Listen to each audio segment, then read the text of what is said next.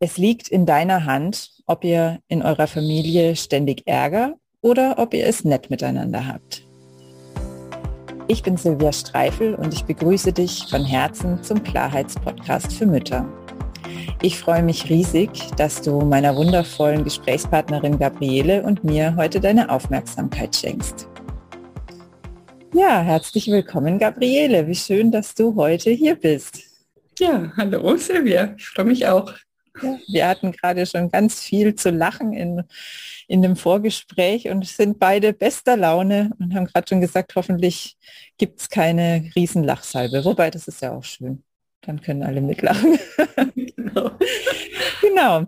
Bevor wir jetzt allerdings inhaltlich einsteigen, wie immer, wenn du den Podcast schon mal gehört hast, dann weißt du es ja, geht es mir darum, erstmal so den Alltag ein bisschen zu bremsen und runterzufahren, sodass du ganz bei dir ankommen kannst und dann voller Bewusstheit aus einer ganz klaren, bewussten Entscheidung heraus diese Podcast-Folge anhören kannst.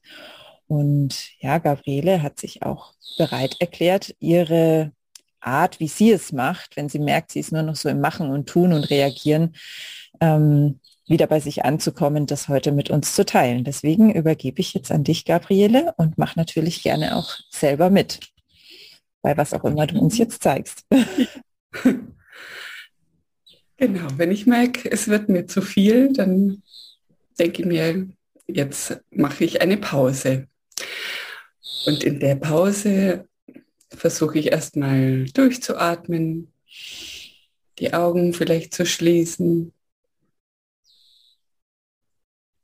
Und dann spüre ich, wie mein Herz schlägt oder wie mich was aufregt. Und ich versuche darüber, meinen Atem zu spüren. Wie die Luft einströmt und wieder ausströmt. Ein tiefes Durchatmen. Und ein entlastendes Ausatmen. Ich spüre meine Füße auf dem Boden. Hier stehe ich. Hier bin ich. Einatmen. Ausatmen. Alles ist gut.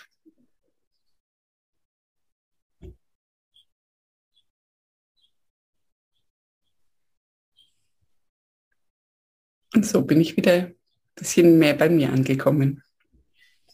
Ja, danke. Ich auch. Noch mehr. Ja, ich will an der Stelle auch nochmal diese ganz tiefe, oder es ist fast schon ein Appell, wenn du das nicht in deinem Alltag drinnen hast, also du, die das jetzt hier hört, solche kleinen Augenblicke, wo du bei dir ankommst, probier das wirklich aus. Ich habe so viele Jahre das immer wieder überall gelesen und dachte mir, ja, das ist schon ganz nett und konnte mir einfach nicht vorstellen, was das für eine riesengroße Wirkung hat, sowas Kleines und Einfaches, so dass ich es einfach nicht gemacht habe. Und erst durch meine Meditationspraxis habe ich angefangen, solche kleinen Augenblicke auch in meinen Alltag zu integrieren und es verändert wirklich alles. Also ich merke es auch jetzt wieder, das ist irgendwie jetzt gerade wirklich so eine ganz wohlige Ruhe in mich eingekehrt und es kann sich ja jeder vorstellen, wie das auf die Kinder wirkt, wenn wir so durch unser Leben gehen und deswegen nochmal die Einladung, der Appell, integriert das wirklich in euren Alltag. Vielen Dank, liebe Gabriele. Ja, magst du erstmal so ein bisschen was von dir berichten? Wer bist du denn? Was machst du denn? Und was hast du zu teilen? Mhm. Ja, ich bin 44 Jahre, ich muss schon mal rechnen. Habe 2 Kinder, die sind 12 und 8 und einen Mann, der ist Musiker. Ich selber bin Logopädin. Wir wohnen hier in Lindau. Wunderschönen Ausblick auf den See und auf die Berge. Und als Logopädin arbeite ich in der Schweiz mit vor allem auch autistischen Kindern Und meine Kinder gehen hier in Lindau auf eine freie Schule. Und da habe ich vor ein paar Jahren den Dialog kennengelernt. Das ist so eine Gesprächsform, die mir sehr ans Herz gewachsen ist. Und ich mache mit der Silvia zusammen, habe ich die Meditation oder die Ausbildung immer mehr zu sich und ins Herz finden mit der Eva-Maria zuerst entdeckt. Und das machen wir gern zusammen. Ja. Und sehen uns heute das erste Mal so live auch. Und das ist gerade echt total schön. Ja, dieser Dialog, den du gerade angesprochen hast, das ist ja auch das, was du heute mit uns teilen willst, wodurch wir zu dieser Aussage, die ich am Anfang gemacht habe, gekommen sind, dass wir es in der Hand haben, ob wir eben im Alltag ständig rummeckern, streiten, Konflikte haben oder ob wir es nett miteinander haben. Das ist so eine schöne Formulierung von dir, die du gerade gebraucht hast. Einfach dieses, ja, einfach es nett miteinander haben. Auch schöner kann man es gar nicht sagen, finde ich. Genau, und da war jetzt im Vorgespräch noch, hatten wir noch drüber gesprochen, du hättest gerne das auch so formuliert oder dass ich das so formuliert hätte, wir haben es selbst im Herz. Mhm. Ob wir uns streiten oder ob wir es nicht miteinander haben. Ich habe mich dann gegen diese Formulierung entschieden, weil ich finde, dass es ein bisschen Erklärung bedarf. Mhm. Und das wäre schön, wenn wir damit einfach einsteigen, dass du erklärst, meinst du denn mit der Formulierung, wir haben es im Herzen, ob wir streiten oder ob es schön ist. Genau, also ich finde einfach im Vergleich zu, wir haben es in der Hand, das klingt so nach Machen und Anstrengen und da müssen wir was dafür tun. Mhm. Und wenn man es im Herz hat, dann geht es leichter. Mhm. Ich weiß, ich hatte einmal einen Moment, da waren meine Kinder noch klein, da lag ich im Bett und war total genervt oder gestresst und dachte mir, also so wollte ich eigentlich überhaupt nicht Mutter sein. Das ist doch, ich habe mir Muttersein irgendwie schön vorgestellt, dass das ein schönes Familiengefühl ist und ich finde das alles nur anstrengend und ich weiß gar nicht, wie ich das hinbekomme. Und ja, ich glaube, das ist einfach ein Bedürfnis von uns, also warum wir Familie oder Kinder kriegen wollen, dass es uns gut geht und dass wir eben nett miteinander haben. Und als ich diesen Dialog kennengelernt habe, habe ich gemerkt, das ist so eine Gesprächsform, in der fühle ich mich pudelwohl. Also das ist da entsteht ein Wohlgefühl und was ganz Angenehmes. Und das habe ich so in mehreren Bereichen erlebt, auch wenn ich Meditation mache oder so. Aber gerade so in Gesprächen, was man ja im Alltag oft hat. Ah, ich höre dich nicht mehr.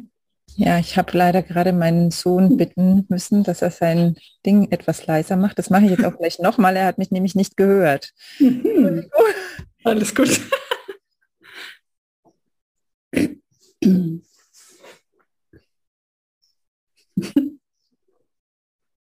So, jetzt bin ich wieder bei dir. Jetzt war ich so abgelenkt. Mhm. Hast du noch deinen Faden?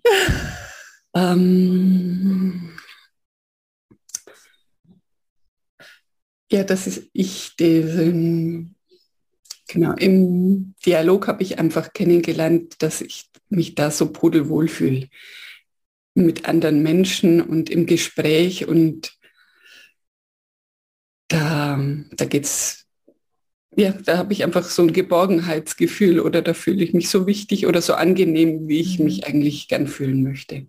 Wie viel Zeit war denn zwischen diesem Moment, von dem du gerade geredet hast, als du gemerkt hast, so willst du es nicht haben, und dem Moment, wo du den Dialog dann kennengelernt hast? Ich glaube, dafür gingen schon noch ein paar Jährchen.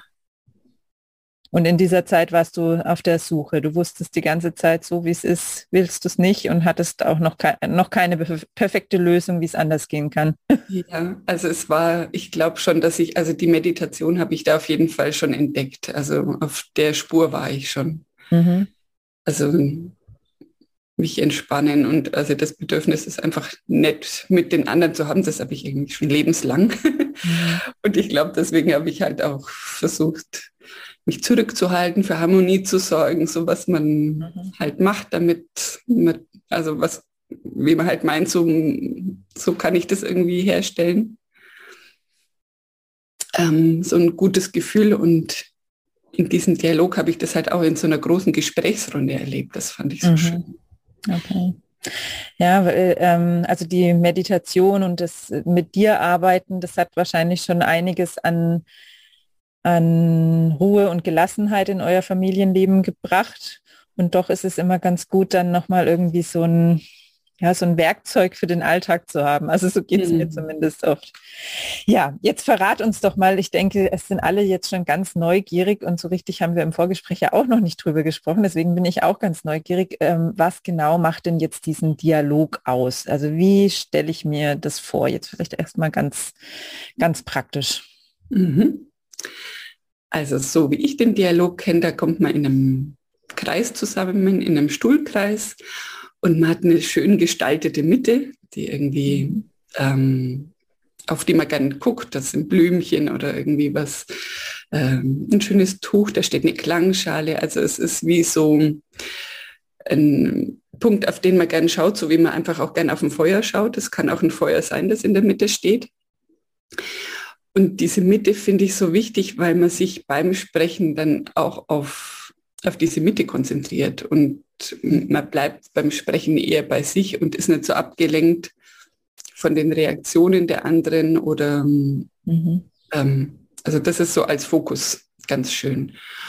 Und dann steht so über dem Dialog das Zitat von Rumi, das heißt, jenseits von richtig und falsch gibt es ein Feld, dort möchte ich dir begegnen.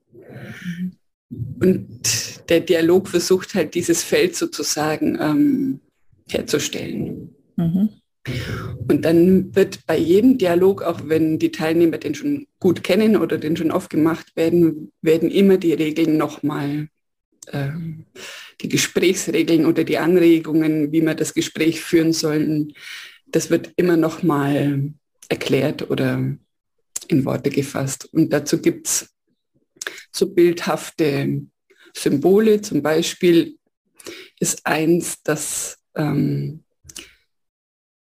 sich sehr im Zuhören versucht zu üben. Das ist eigentlich der Hauptanteil im Dialog.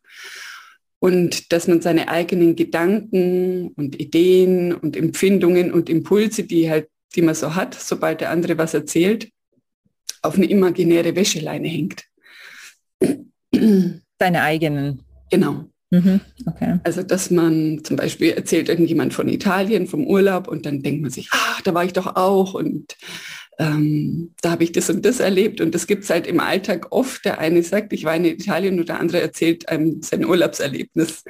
Dass man dann, also da halt, dass der von dem Thema anfängt zu sprechen, dass der auch zu Ende sprechen kann. Und da gibt es im Dialog dann auch einen Redestein, den man in die Hand nimmt, dass das einfach gewährleistet ist, ich spreche jetzt von meinen Erfahrungen und meinen Empfindungen und der andere, der auch Italien-Reisen, Ideen oder Erlebnisse hat, hängt seine Geschichte erstmal an die Wäscheleine, macht sich sozusagen nochmal frei und hört dem anderen zu und vertraut auch darauf, dass was ich jetzt eigentlich auch wahnsinnig gern erzählen würde oder was mir jetzt wichtig wäre, das kann ich später immer noch anbringen. Wenn es wichtig genug ist, dann kommt mir das wieder in den Sinn.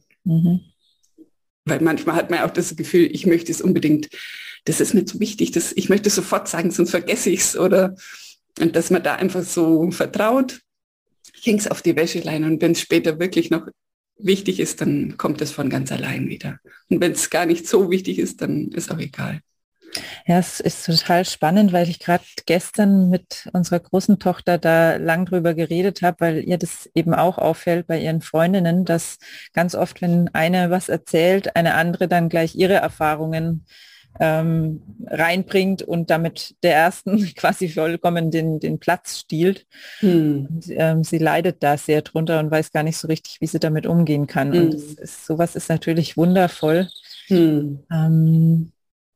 ja, da, wie soll ich sagen, so diese klaren Regeln zu haben, denn die bringen eben genau die Sicherheit.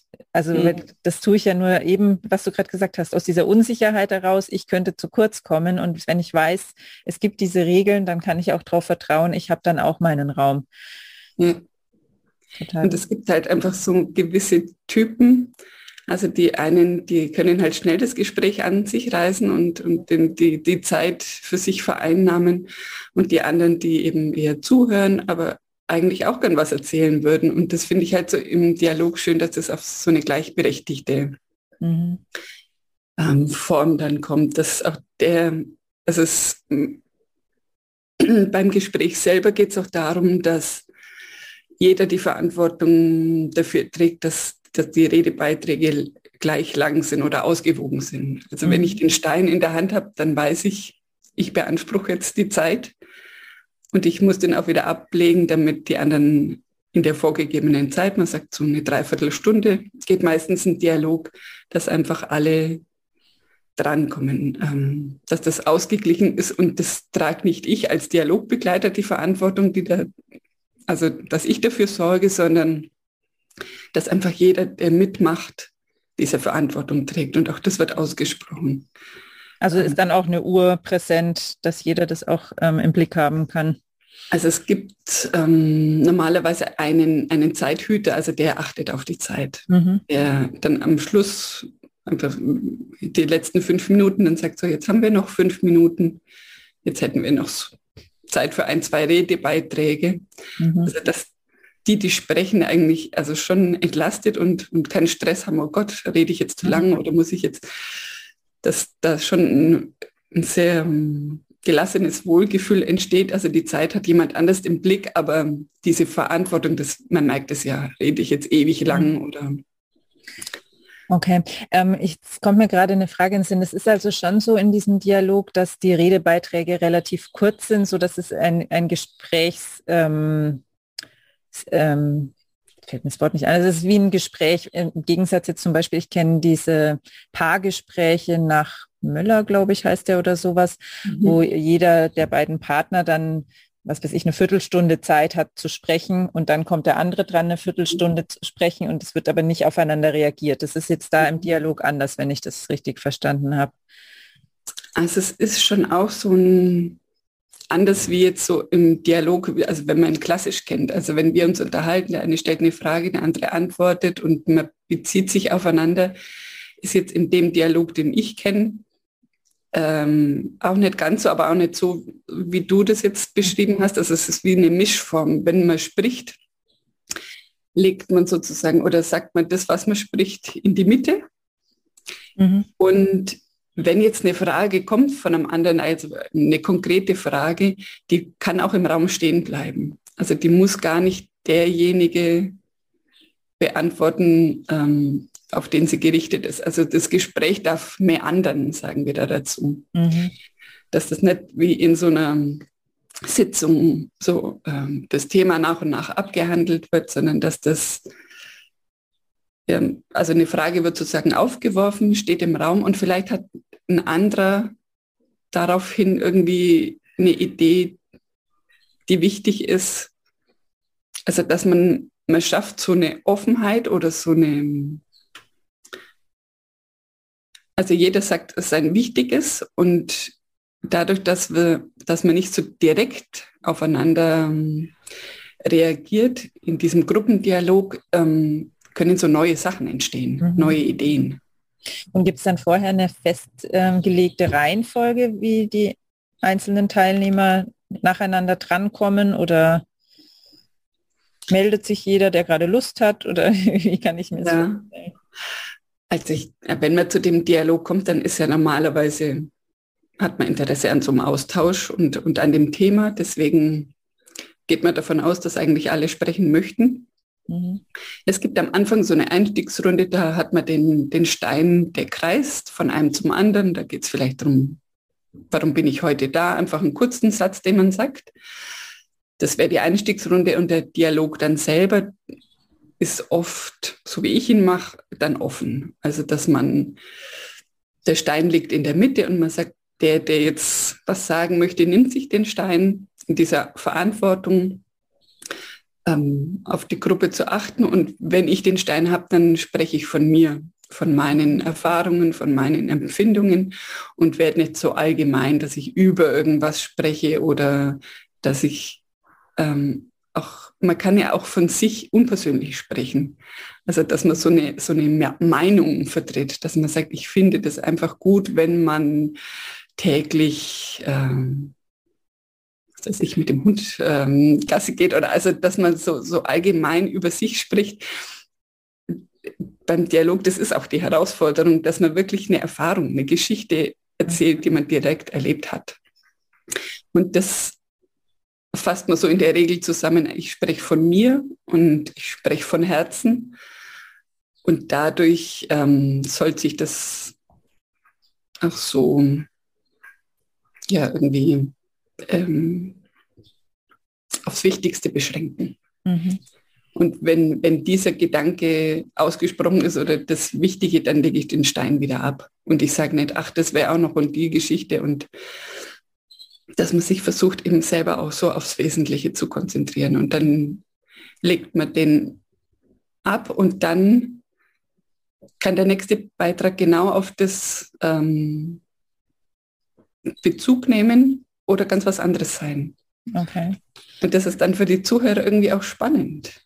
Mhm. Und dann kann sein, dass der Fünfte sagt, das, was vorher kam, das wirkt immer noch in mir nach, jetzt möchte ich dazu was sagen. Mhm. Und da entsteht irgendwie so was Interessantes und eben auch ja, was Neues und was Bereicherndes. Mhm. Das ist in dieser Gruppenerfahrung so schön.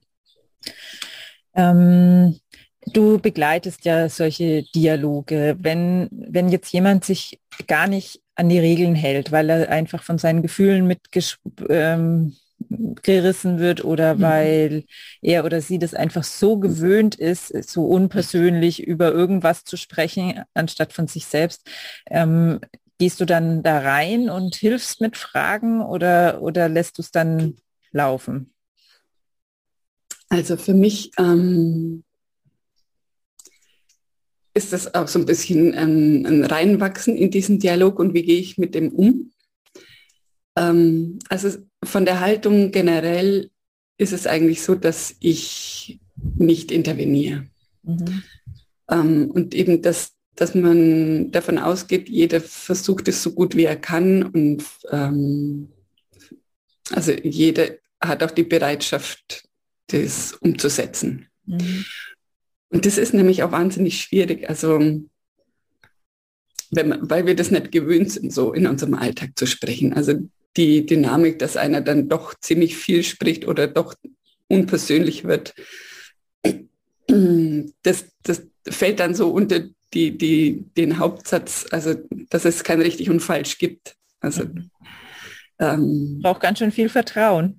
Ja, und auch Eigenverantwortung. Also ich hatte letztes Mal im Dialog auch so eine Situation, da war sozusagen der Dialog noch gar nicht beendet und dann ist so eine ganz konkrete Frage an Gegenüber gerichtet worden. Und dann, dann habe ich das in dem Moment auch gelassen, also weil das ja auch störend, also ich will nicht als Belehrender und du machst das jetzt falsch auftreten, sondern das darf halt dann auch sein. Oder was ich schon manchmal gemacht habe, wenn so ganz am Anfang der Stein nicht genommen wird, da gibt es auch so Hemmungen, dass manche sagen, das finde ich irgendwie so Kindergarten, da mit dem Stein reden, dass mir das aber wichtig ist, dann gebe ich den Stein einfach ohne einen Kommentar in die Hand. Mhm. Also ich glaube, dass dieser Stein, ich habe mich jetzt da gerade, während du berichtet hast, so ein bisschen reingefühlt und ich glaube, dass dieser Stein super wichtig ist, eben um dem Gesagten Gewicht zu verleihen. Deswegen ist es ja auch so schön, dass es ein Stein ist und auch für das Thema Selbstverantwortung, weil wenn ich wirklich aufstehe und diesen Stein an mich nehme, dann kann ich mich nicht mehr so irgendwie dahinter verstecken, dass ich so nebenher irgendwas sage, sondern dann tue ich das ganz gezielt und das trägt mit Sicherheit sehr dazu bei, dass die meisten sehr viel eigenverantwortlicher mit ihrem Redebeitrag umgehen, als sie es machen würden, wenn sie einfach so reden würden. Ja, Und ich habe echt so einen schweren Stein, den habe ich mal hier im Boden, genau um dieses Gewicht des eigenen einfach zu spüren, genau. Und auch, es entsteht eben dadurch auch so eine Ruhe, die den Dialog auch ausmacht. Du bist fertig und legst dann den Stein in die Mitte und dann setzt du dich wieder auf den Stuhl. Allein dadurch entsteht so eine Ruhezeit, die in einem Gespräch, in so einem Schlagabtausch nicht da ist. Ich bin mir ganz sicher, es lauschen jetzt einige mit dem Gefühl, oh, wie schön wäre das, in meiner Familie mal so eine Art von Gespräch, von Dialog zu erleben, dass jeder einfach wirklich sich zeigen kann. Ist das geeignet, das zu Hause einfach zu tun mit der Familie, oder braucht es da professionelle Begleitung dafür? Ich glaube, es ist auf jeden Fall geeignet. Was ich bei mir in meiner Familie erlebe, dass das, also mein Mann findet das affig, die Vorstellung, dass wir da im Kreis so gekünstelt beieinander sitzen und mit so einem Stein dann reden. Macht er trotzdem mit? Nee. Also ich kann das, also diese Dialogform so eigentlich nicht daheim anwenden. Also ich wende es für mich an. Ich versuche einfach diese Haltung für mich mir bewusst zu machen und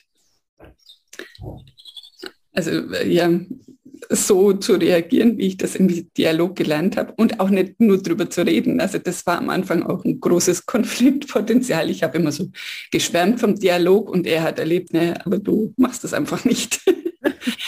Du fällst mir ständig ins Wort oder du redest nur von dir oder und da finde ich, also das ist so ein sehr großes Übungsfeld, einfach das, was ich so im Dialog so gelassen und üben kann, das wie in so einem Schutzschonraum, dass ich mir das dann einfach auch zu Hause vornehme und jetzt, das ist wie so ein Next Level, versuche ich das dort auch anzuwenden.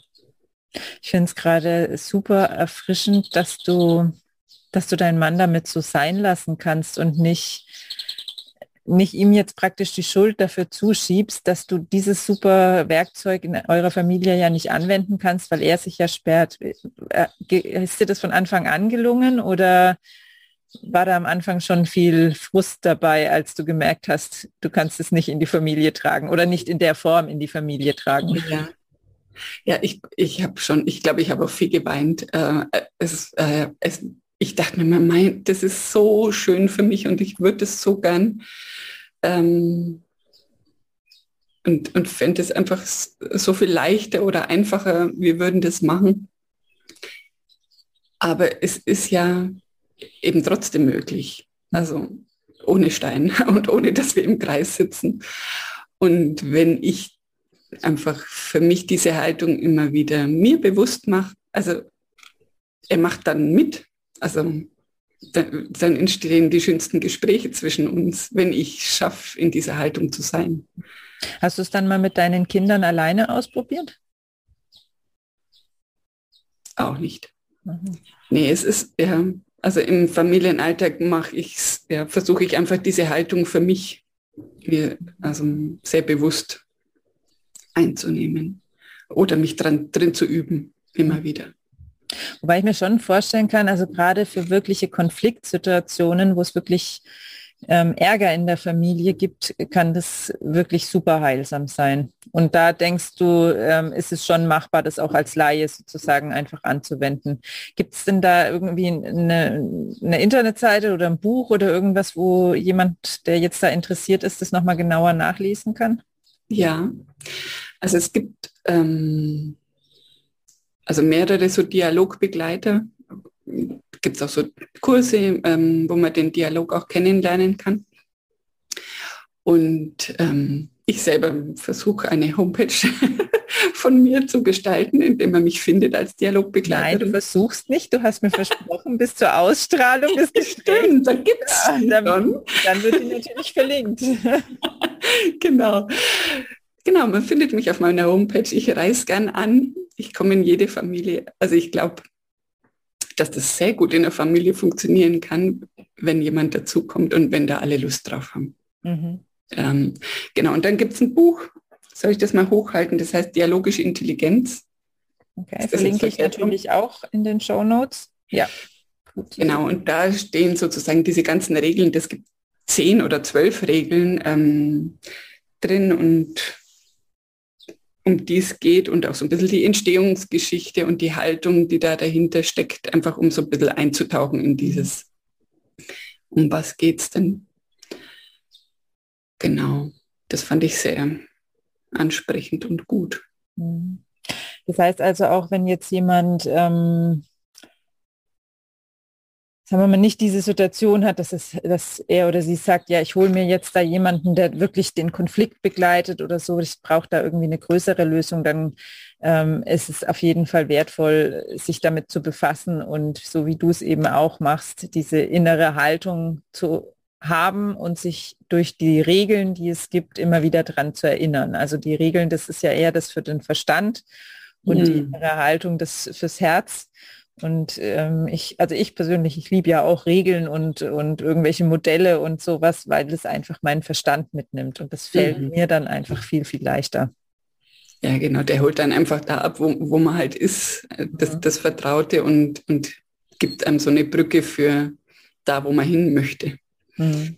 Dafür sind diese Regeln ganz gut. Und was ich so schön finde an den Dialogregeln, also dass man die so bildlich so aufmalt und ich mache das auch sehr gern vor einem Dialog, dass ich mir da viel Zeit nehme und die eigentlich immer wieder neu mal und dass ich mich dann schon so einstimme auf den Dialog und das dann auch so angepasst habe auf, einmal habe ich es in der Arbeit im Team geführt oder einmal war ich bei, das war so ein, da haben sich Elternpaare, die treffen sich seit 20 Jahren, glaube ich, als, das hat als Familienkreis gestartet und die sind jetzt halt die Kinder erwachsen und die treffen sich immer noch, die Elternpaare so regelmäßig zu so Treffen, wo sie sich zu einem Thema unterhalten und die eine davon hat den Dialog bei mir kennengelernt und hat dann gesagt, ach, das wäre für unsere Runde doch auch was Schönes, könntest du da dazukommen und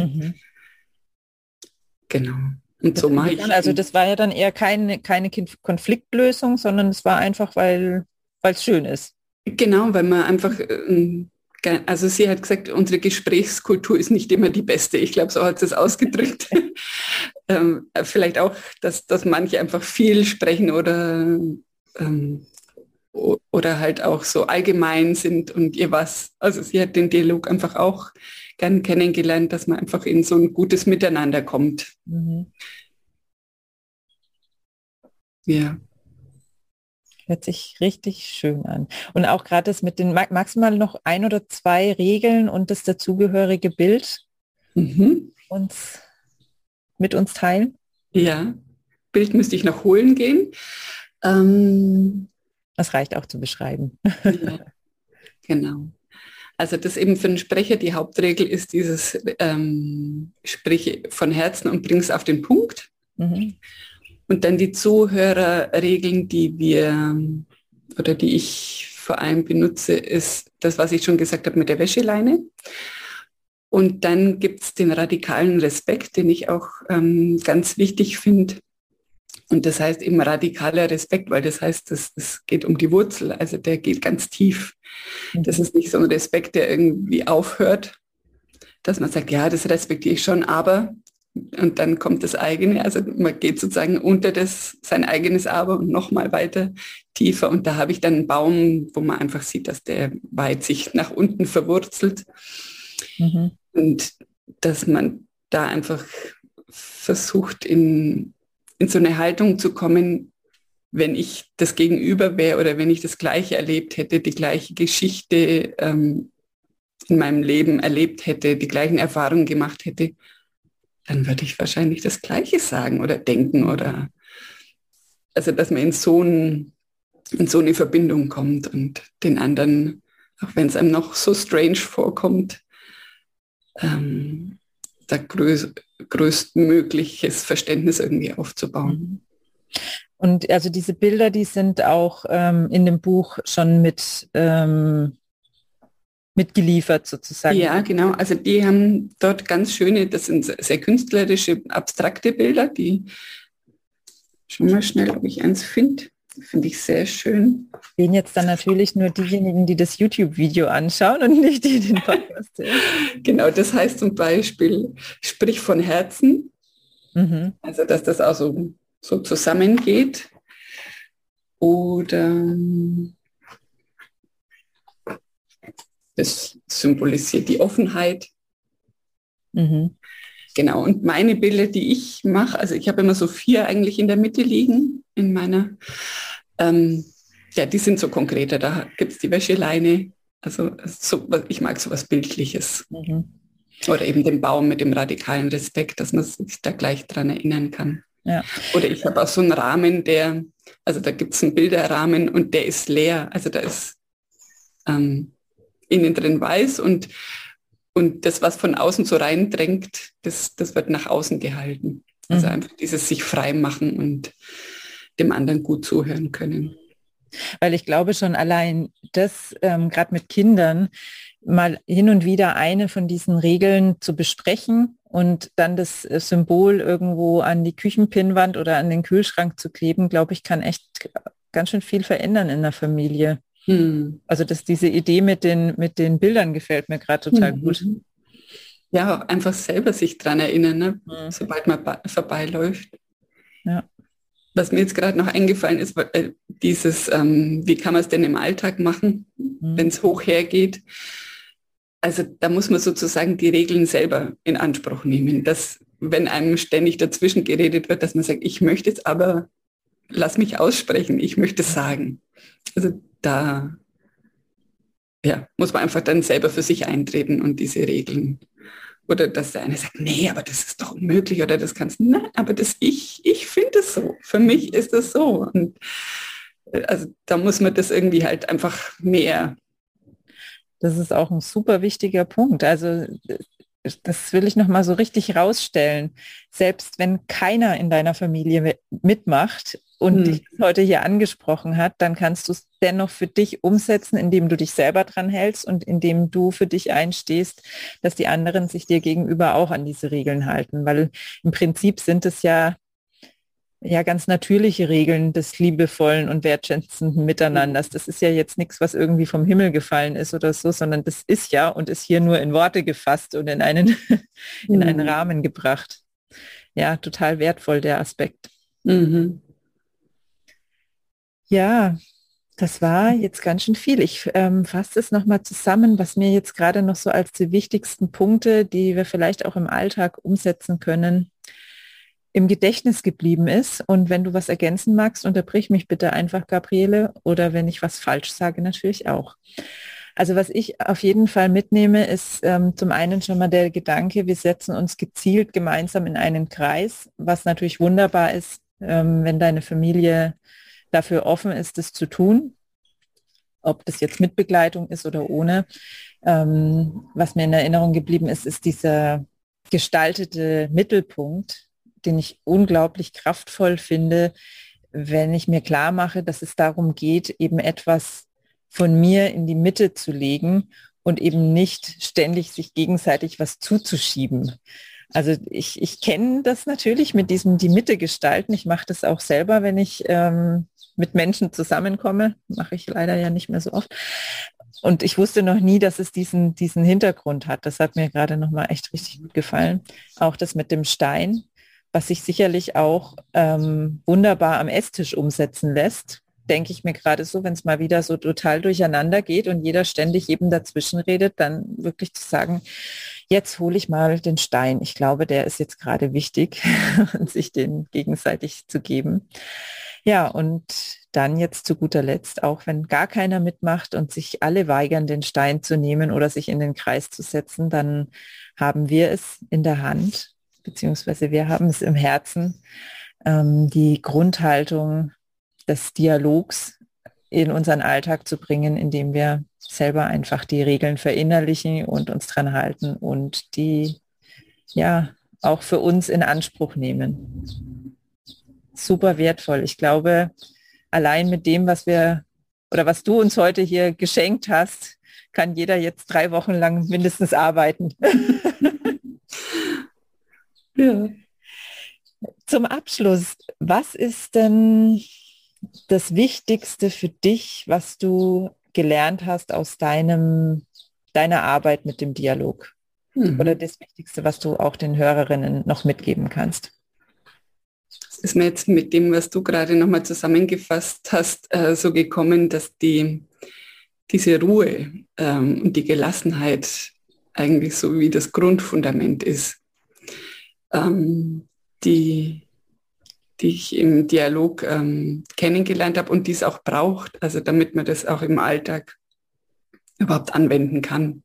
Oder das ich für mich auch gebraucht habe. Ich muss in so eine gewisse Ruhe und Gelassenheit und Leichtigkeit, Entspannung kommen, damit überhaupt dieses Miteinander, dass man es schön miteinander haben, sein kann.